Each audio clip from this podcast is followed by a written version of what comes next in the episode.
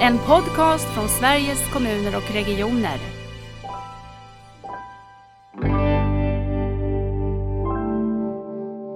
Där jag började, många gånger man hade ingenting att kunna erbjuda. De patienterna idag får ett erbjudande om en behandlingsstrategi som man inte ens kunde tänka sig för 25-30 år sedan. Men det som jag ser där det är att man gör ett enormt förarbete med patienterna med sjukgymnast som informerar så här och så här och så här händer. Och det fungerar ju jättebra till stora delar.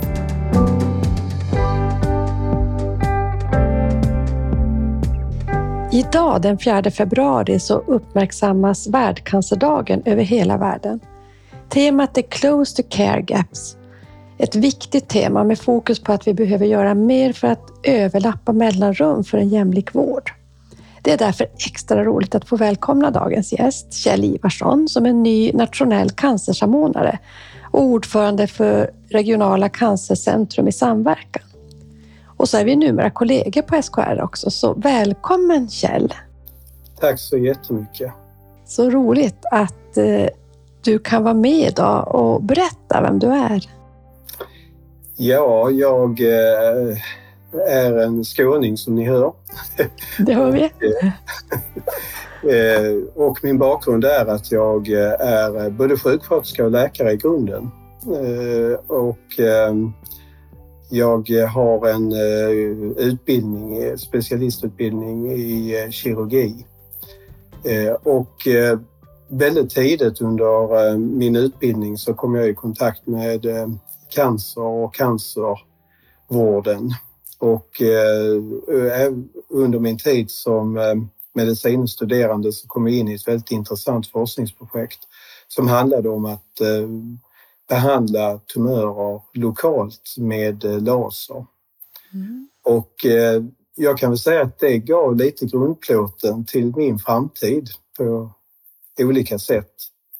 Eh, jag eh, har eh, de senaste 17 åren varit chef på olika nivåer i hälso och sjukvården. Jag har arbetat i fyra regioner och nu senast så har jag varit hälso och sjukvårdsdirektör i mm. Region Blekinge. Så att både som kliniskt verksam och som chef så har ju cancervården varit en väldigt central del i mitt uppdrag. Och eh, man kan väl säga att eh, mitt engagemang när det gäller just cancervården eh, känns väldigt speciellt på många sätt. Och det är ett område som även i de stora helheten i hälso och sjukvården så är ju alltid cancervården en, en väldigt viktig strimma i mm. både hur vi prioriterar, hur vi fördelar vården och så vidare. Mm. Du säger att den här eh, laserbehandlingen och det som handlar om cancer blev så mycket en inkörsport i alla dina möjligheter och vägval under din yrkesliv. Berätta mer om det. Varför det? På, på vilket sätt? Ja, jag tror att det finns flera bottnar i det. Det ena handlade om att eh, få komma in och göra någonting som jag får nog säga idag med, med eh, perspektivet att det var en behandlingsmetod som kanske inte då på 90-talet när jag kom in i projektet var så där oerhört eh, centralt i behandlingar.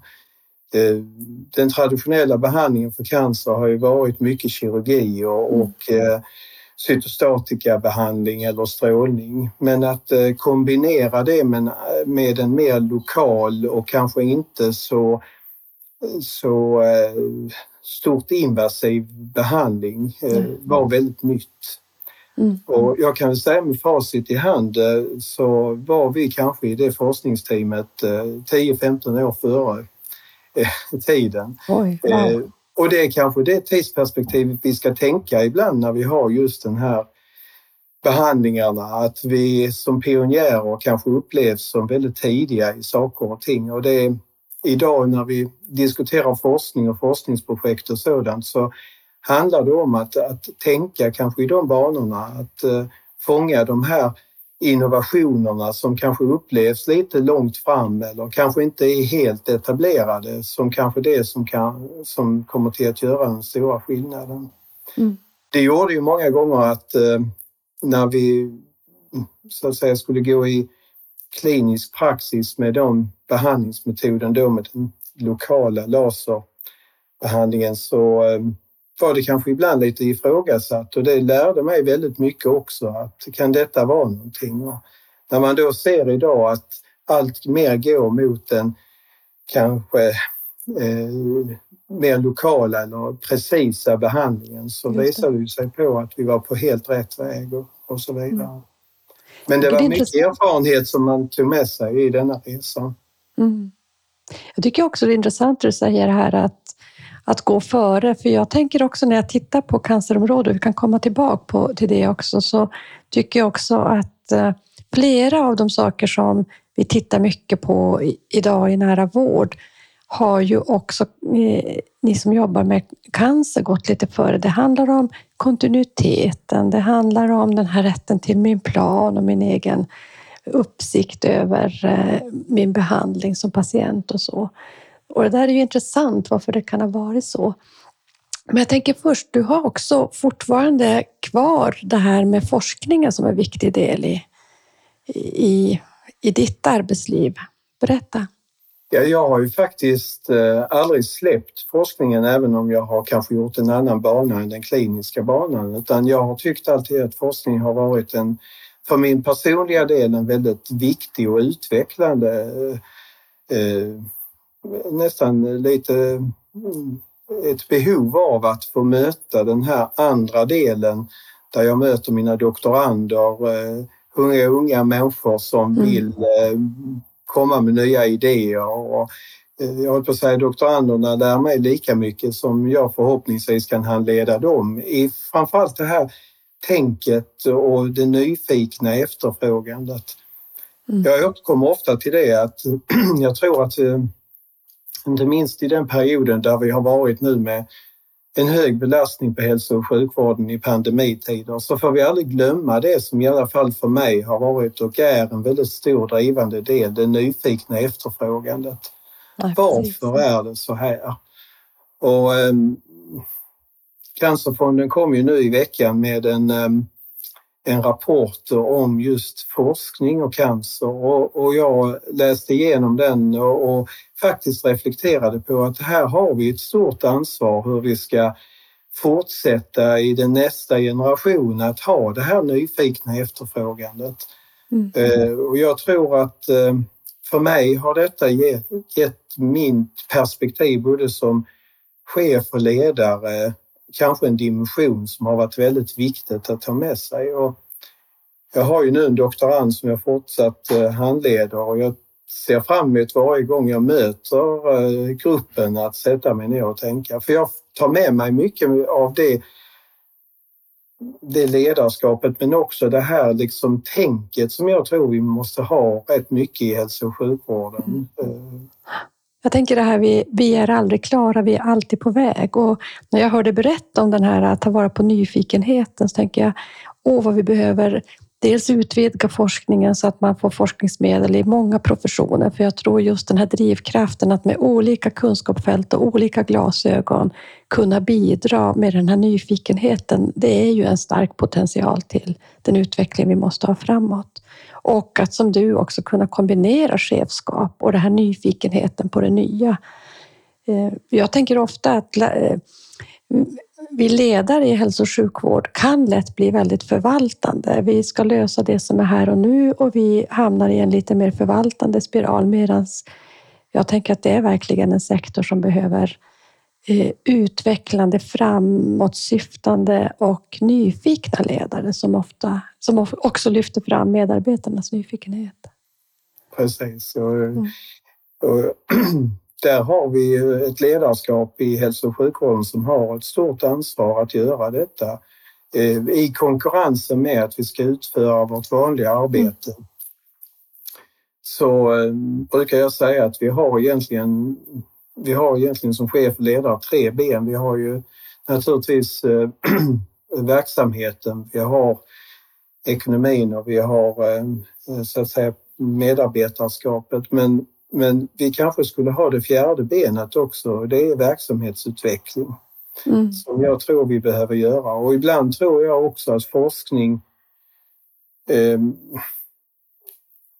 om, jag, om jag försöker formulera det så att forskning ibland, vi behöver grundforskning, vi behöver beforska så att säga de mer avancerade delarna av, av eh, både teknik och eh, de behandlingar vi gör. Men jag tror att vi måste också lägga en dimension i forskning också på andra saker som vi gör i hälso och sjukvården. Omvårdnadsforskningen tycker jag vi skulle behöva jobba mycket mer med.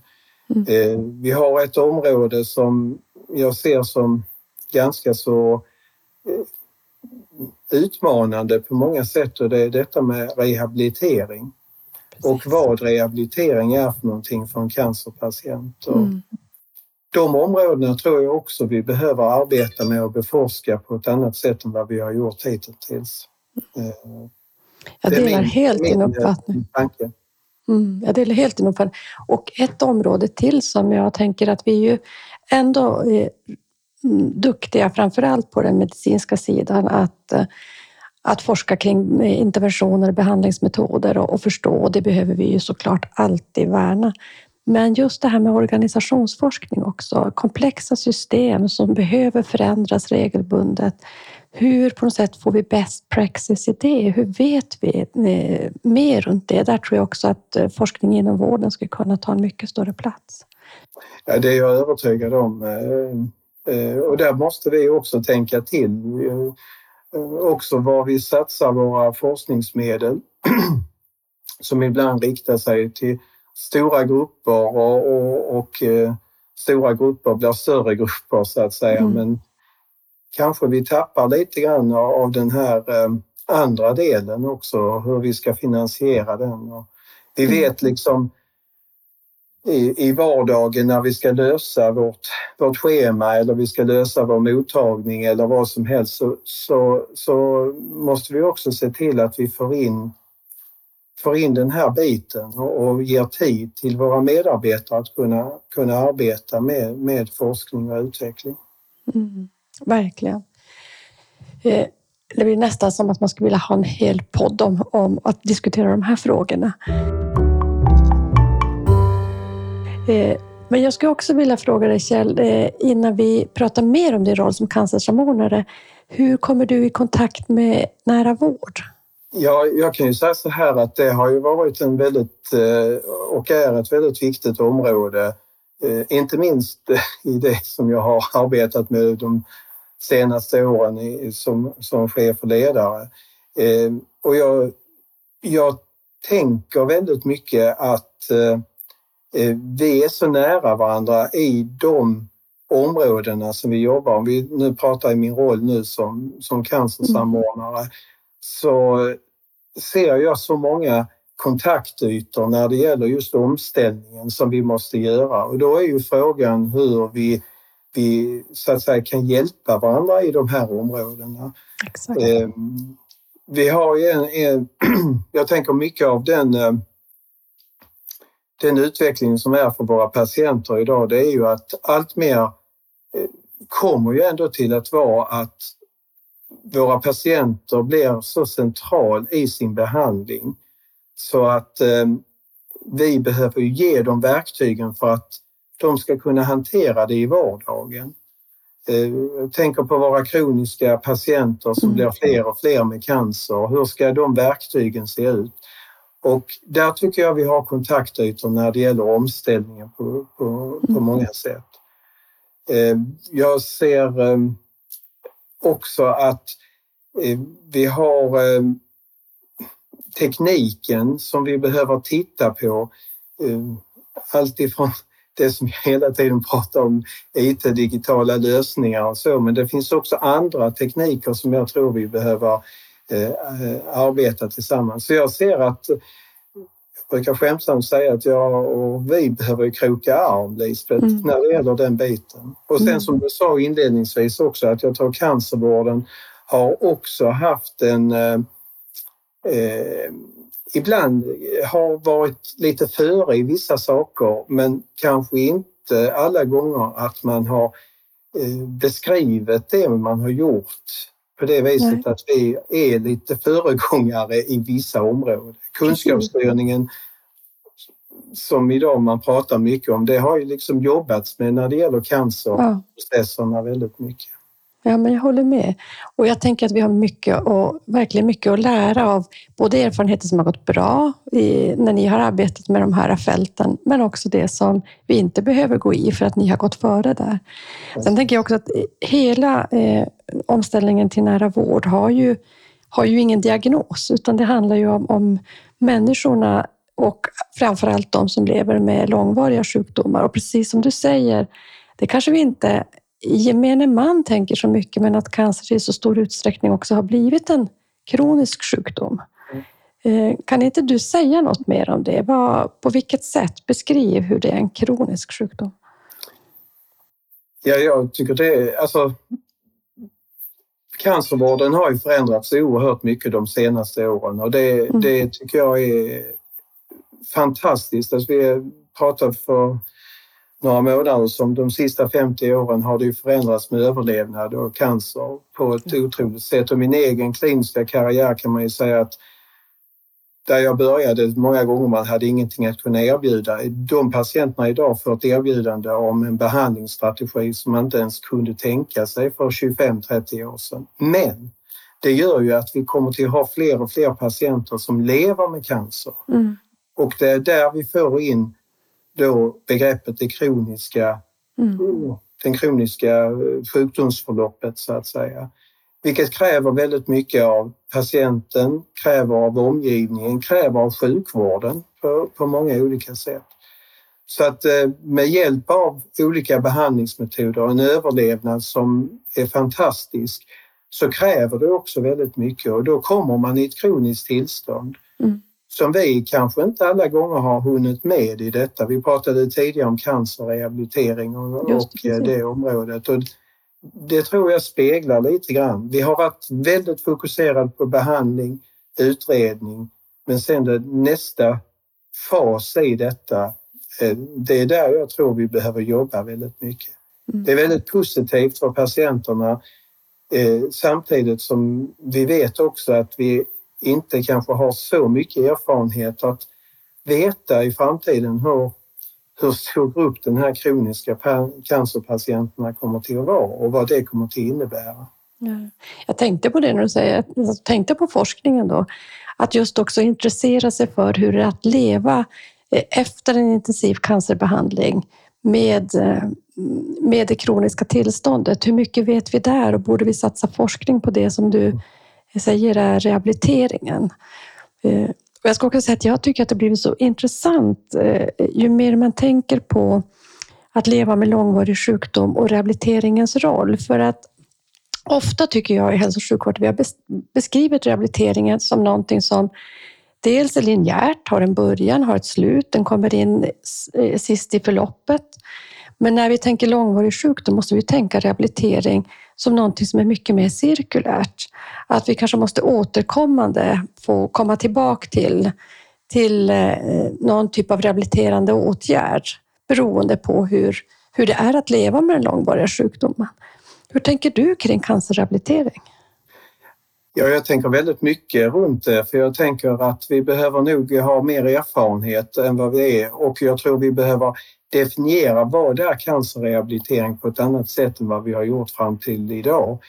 Eh, jag personligen tror att vi behöver starta upp en tanke på att en cancerrehabilitering är någonting som egentligen börjar redan från början. Mm. Vi är ganska vana vid att, att rehabilitering är någonting som är nästa fas efter en mm. sjukdomsperiod eller annat. Och jag tror att cancerrehabilitering är någonting som man startar upp samtidigt som i princip en diagnos eller till och med tidigare än en utredning. Mm. Och jag, jag, jag tänker rätt mycket på en parallell i detta. Eh, jag har varit väldigt fascinerad av ortopedin och framförallt ortopedin när det gäller de stora volymerna av ledplastiker, alltså knä och höfter.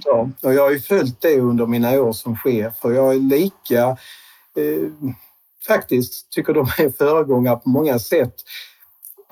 När jag började som, som, eh, som läkare och, och man randade sig på, på ortopeden och man skulle skriva in patienterna för en höftledsoperation så visste man att det var tio dagars, minst tio dagars vårdtid.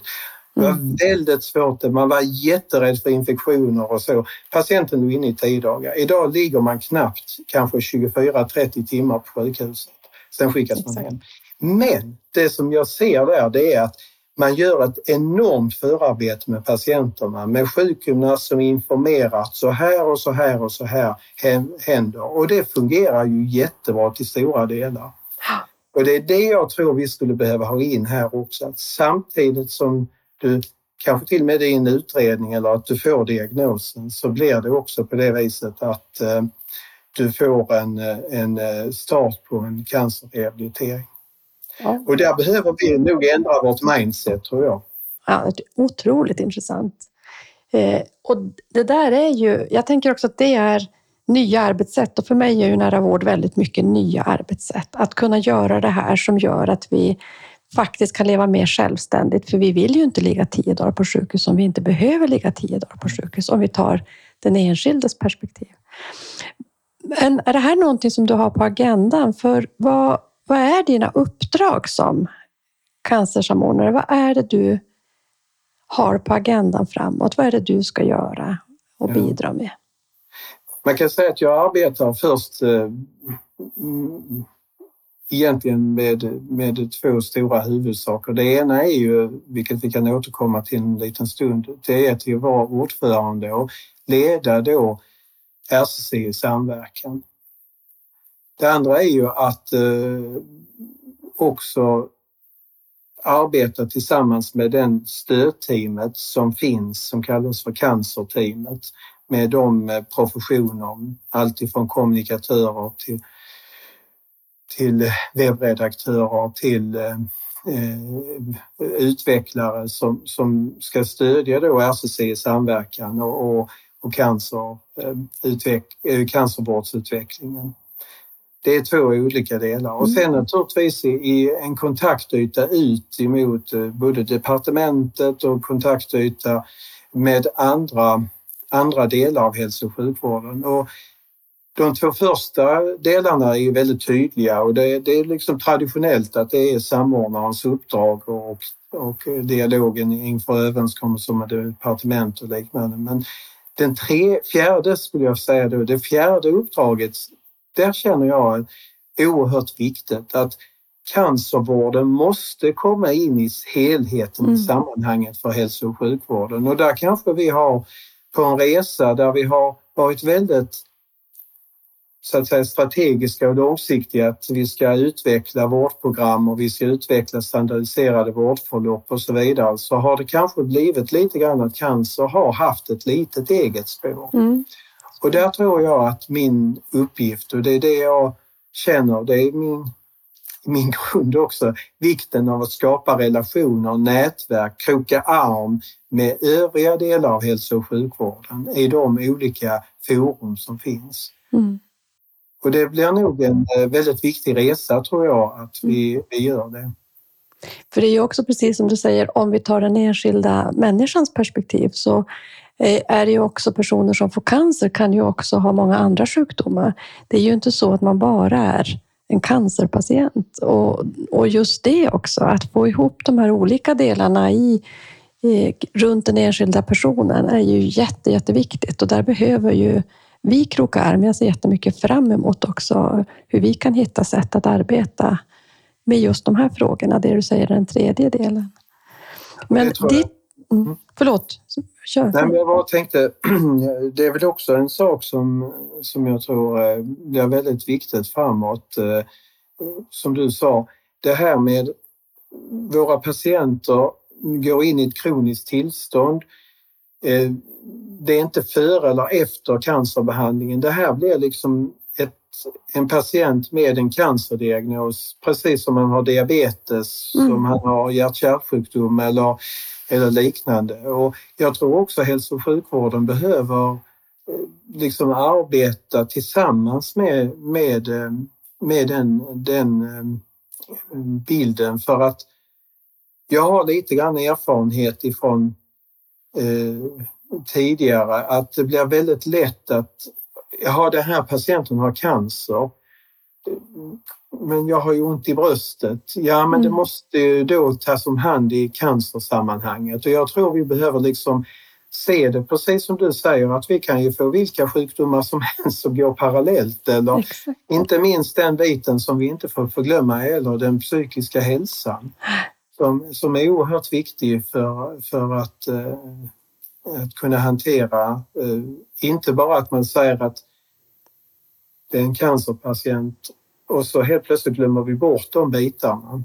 Mm. Och där tror jag att vi behöver jobba långsiktigt och som du sa tidigare, med nära vård, vad har vi för kontaktytor? Det, är ju,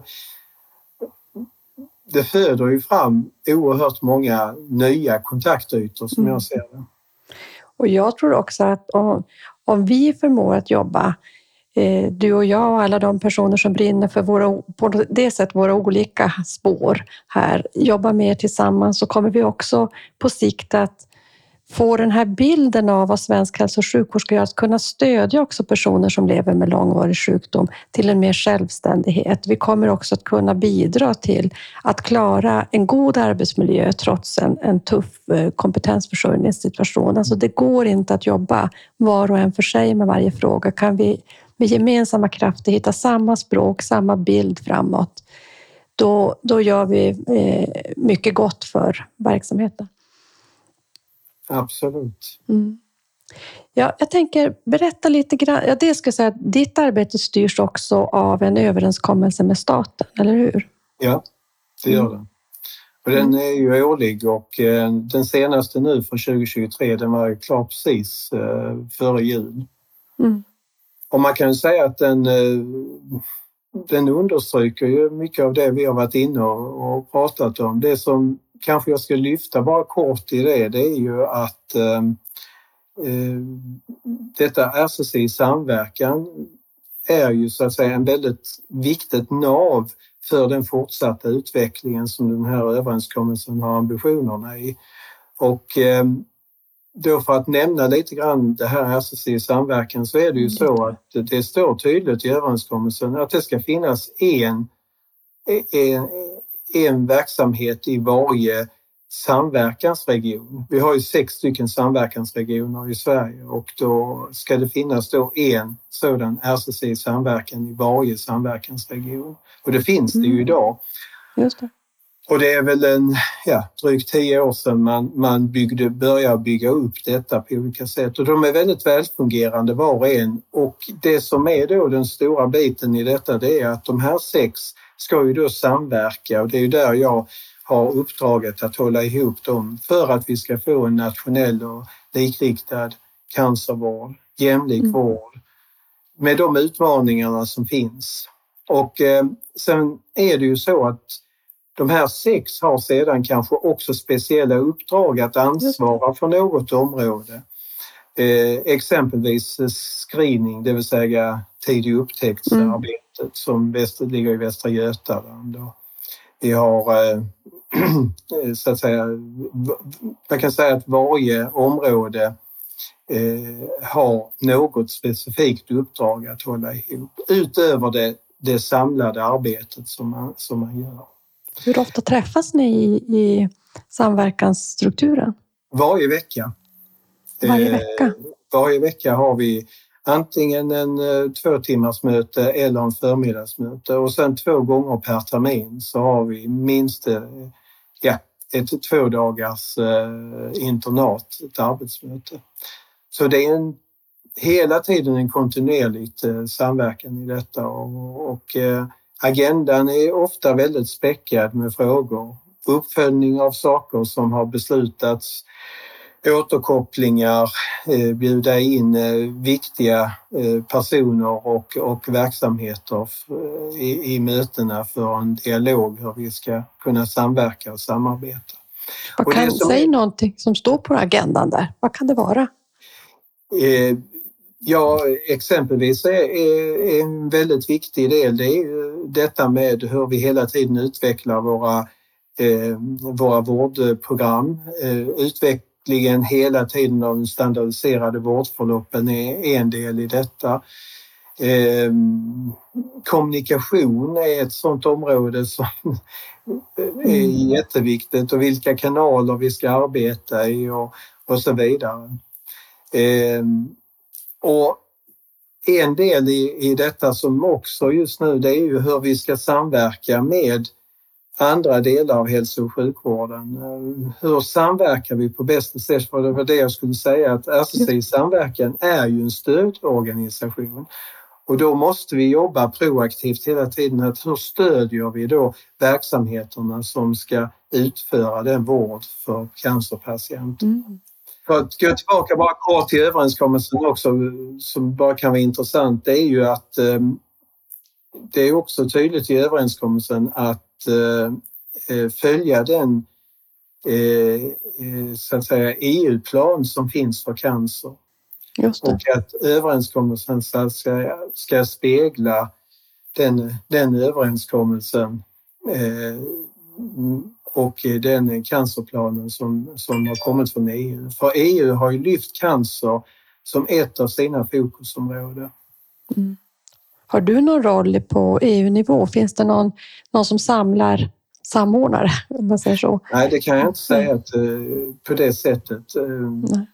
Däremot så är olika delar involverat och veckan som, eh, som blir nu som är in, eh, precis i cancer när vi har världscancerdagen så kommer EU-ministrarna för hälso och sjukvård att samlas i Stockholm. Då kommer det till att vara ett möte. Där kommer vi till att vara med och eh, ställa ut bland annat och visa upp vår svenska cancervård mm. för EU-delegaterna och ministrarna.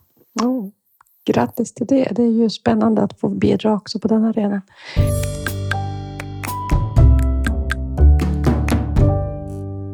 En sak som är väldigt, väldigt central i omställningen till nära vård, det är ju också samverkan med kommunerna.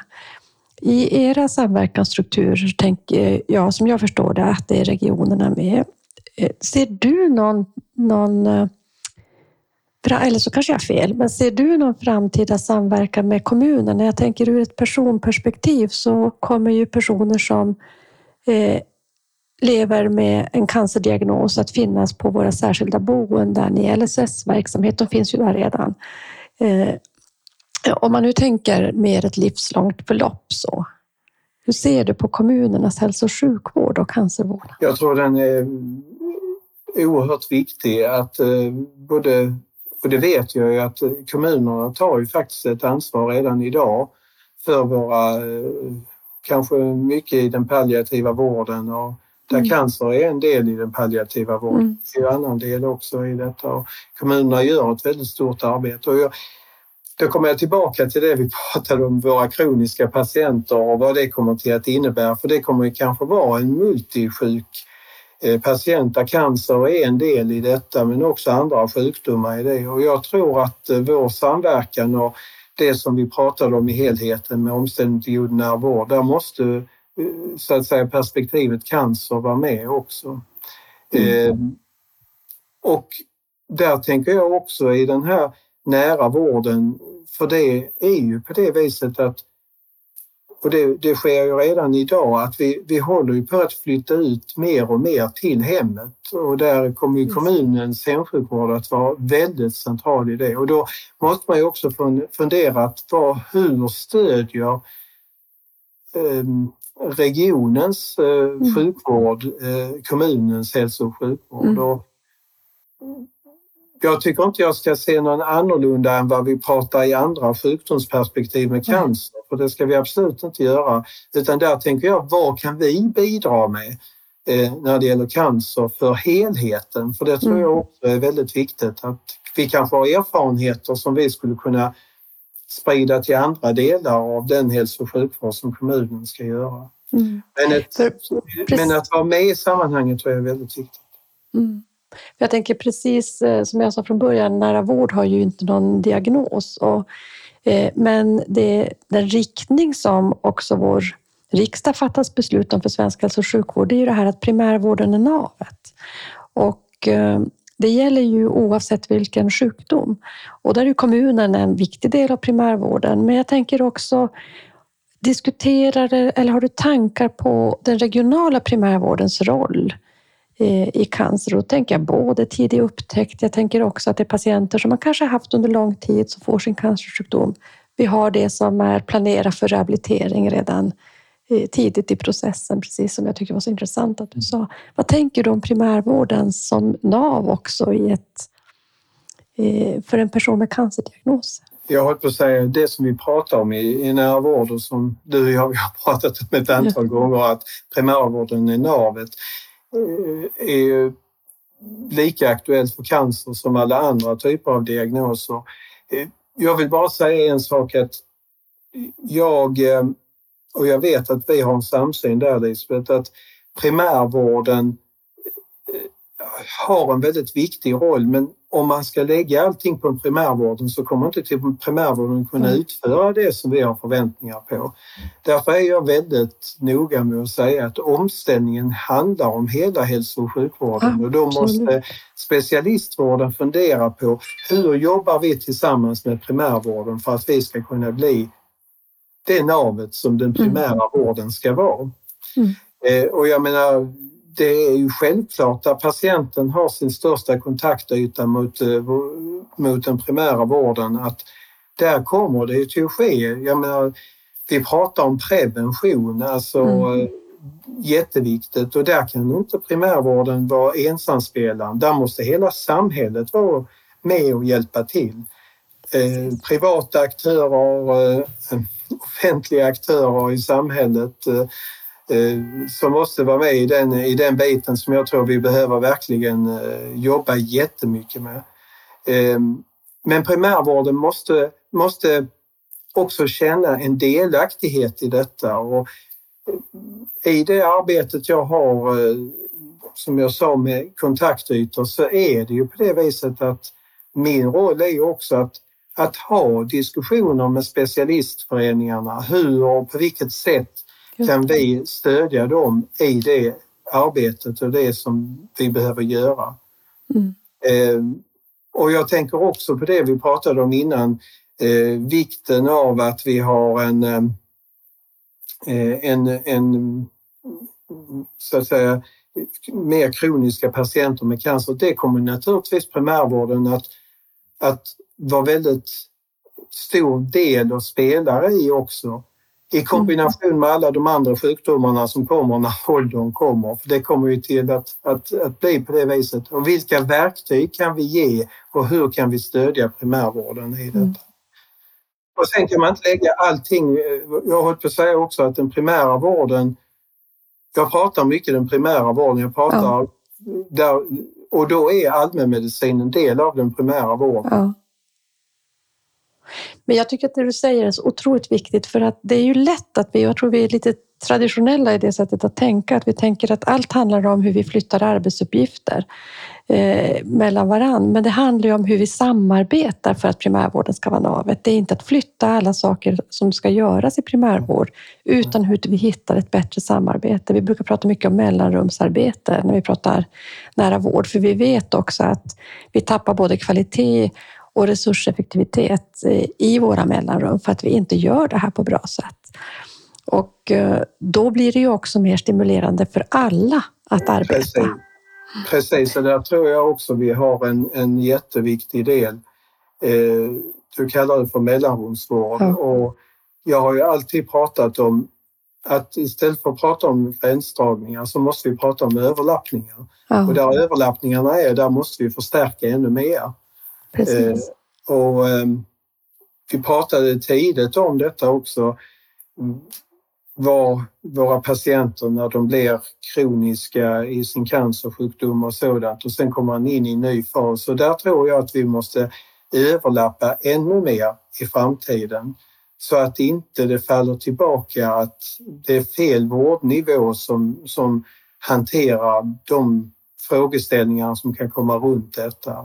Nej det tycker jag är en viktig del också i omställningen faktiskt. Mm, verkligen. Ja, man kan ju bara på det här samtalet känna åh vad vi skulle kunna göra mycket saker och vad vi ska göra mycket saker. Ja, det är väl det vi ska ja. göra, Lisbeth. Ja, absolut, det ska vi göra. Eh, en annan sak, vi, eh, inom nära vård så jobbar vi också väldigt mycket med att på riktigt bli personcentrerade, att eh, ta personens perspektiv i, i alla lägen. Och eh, vi har ju också haft ett uppdrag sedan många år nu, sedan 2017 kan man säga att det startade med, med det som kallas patientkontrakt. Att patienten måste också på riktigt få vara partner, få kunna ha överblick över det som ska ske.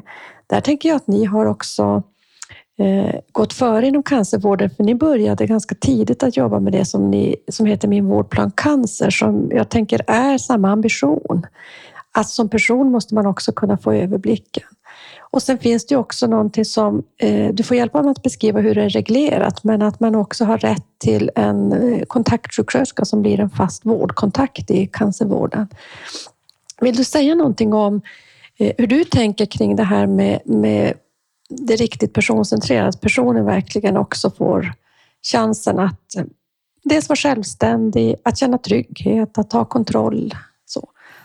Jag har jättemycket att tänka på, eller eh, reflektioner på detta och jag har tänkt jättemycket på, på hur vi, vi ska kunna stödja vår, vår patient. Och, eh, patientkontrakt eh, som ett exempel. Eh, jag har varit inne i den frågan några gånger, faktiskt sedan ett par år tillbaka och där får jag nog säga att jag tror att vi behöver göra ett, ett, ett, eh, ett mer samlat tänk runt detta så det inte bara blir liksom ett litet fragment utan det ska ju vara basplattan för våra patienter i samverkan med, med hälso och sjukvården.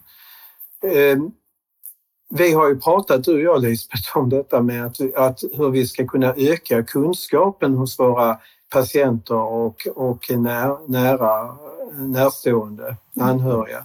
Eh, och det tror jag är en del där vi behöver liksom tillsammans jobba fram en modell eh, där faktiskt kunskapen om sin sjukdom kan ge tryggheten. Mm.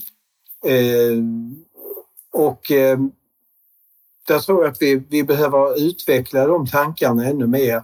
För som vi sa, vi inom cancervården har ju tagit fram min vårdplan. Det är kanske väldigt mycket erfarenhet i den som vi kan koppla ihop in till liksom eh, patientkontraktet och koppla Verkligen. ihop till, till de delarna.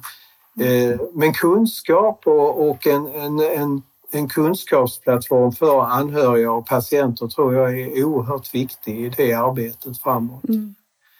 Eh, sen, är, sen är det ju som du säger också att all vård idag går ju mer och mer till att bli mycket, mycket individuell.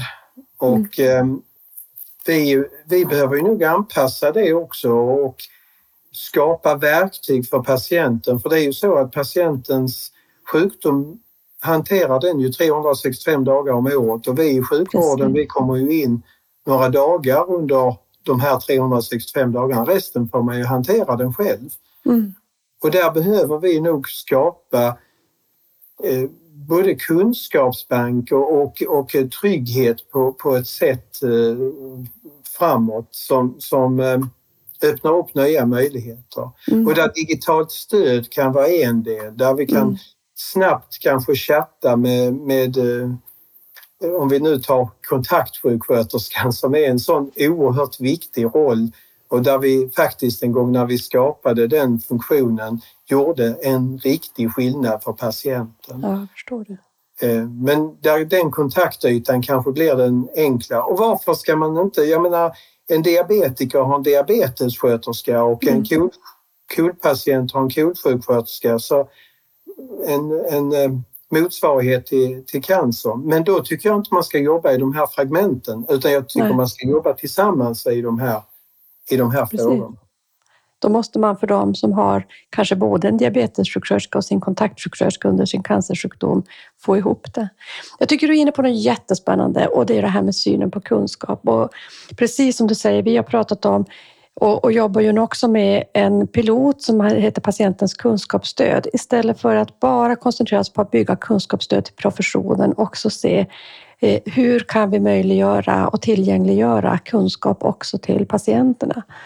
Och sen tänker jag det motsatta också, att vi i det personcentrerade är duktiga på att alla de här andra dagarna som man inte möter vården så skapar man ju mycket kunskap som patient och hur tar vi vara på det mötet? Så det är verkligen åt båda hållen. Jätteviktigt och, och eh, jag ser fram emot fortsättningen på arbetet med patientens kunskapsstöd och hur vi ska kunna utveckla det tillsammans med patienter och närstående så vi träffar riktigt rätt där. Det, det tror jag kommer att göra stor skillnad. Det är sånt där ja. litet nytt steg. Och där tror jag också vi kommer till att lära i helheten väldigt mycket. Ja. Vi, vi skriver väldigt mycket kunskapsunderlag för våra medarbetare men ja att skriva det för våra patienter är vi inte lika vana vid och då tror jag att mycket lärdom kommer till att komma ut av det. Mm. Jag har ett sånt fantastiskt exempel från en helt annan sjukdom och det är Alzheimer där man, eh, det är ideellt arbete man jobbat med Alzheimerguiden och då börjar man göra kunskap för närstående. Men då börjar personerna själva som har fått diagnosen säga jag vill också eh, se och förstå och kunna få tillgängliggöra kunskap om den här sjukdomen och hitta sätt att hantera mitt liv. Så då utvecklar man det också. Det finns något väldigt viktigt i, i den här utvecklingen. Mm. Kjell, vad har vi inte pratat om som vi behöver prata om? Jag tycker vi har, tanger, vi har tangerat väldigt mycket, tycker jag.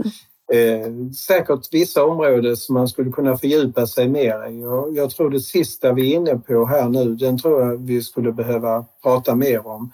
Mm. Eh, rehabiliteringen är också ett område som jag tror vi behöver diskutera för det, det går liksom över på ett annat sätt än kanske mm. de traditionella behandlingsstrategierna mm. som finns. Eh, och sen tycker jag att vi ska lyfta fram vilken ändå vilken förändring som har skett när det gäller området cancer under de oh, ja. åren som har skett. Alltså det, ibland behöver man göra en time-out och mm. titta bakåt, även om man just nu står i vissa saker. Jag tror den utmaningen som vi också pratar om, det är hur vi måste bredda forsknings, forskningsarenan när det gäller våra kroniska sjukdomar och koppla ihop det på olika sätt. Det, mm det är väl ett område som jag tror också man kan fördjupa sig i framåt. Mm. Jag tänker, nu är det världscancerdagen, vad, om du skulle få en vision eh, framåt, vad skulle den vara eller vad är den?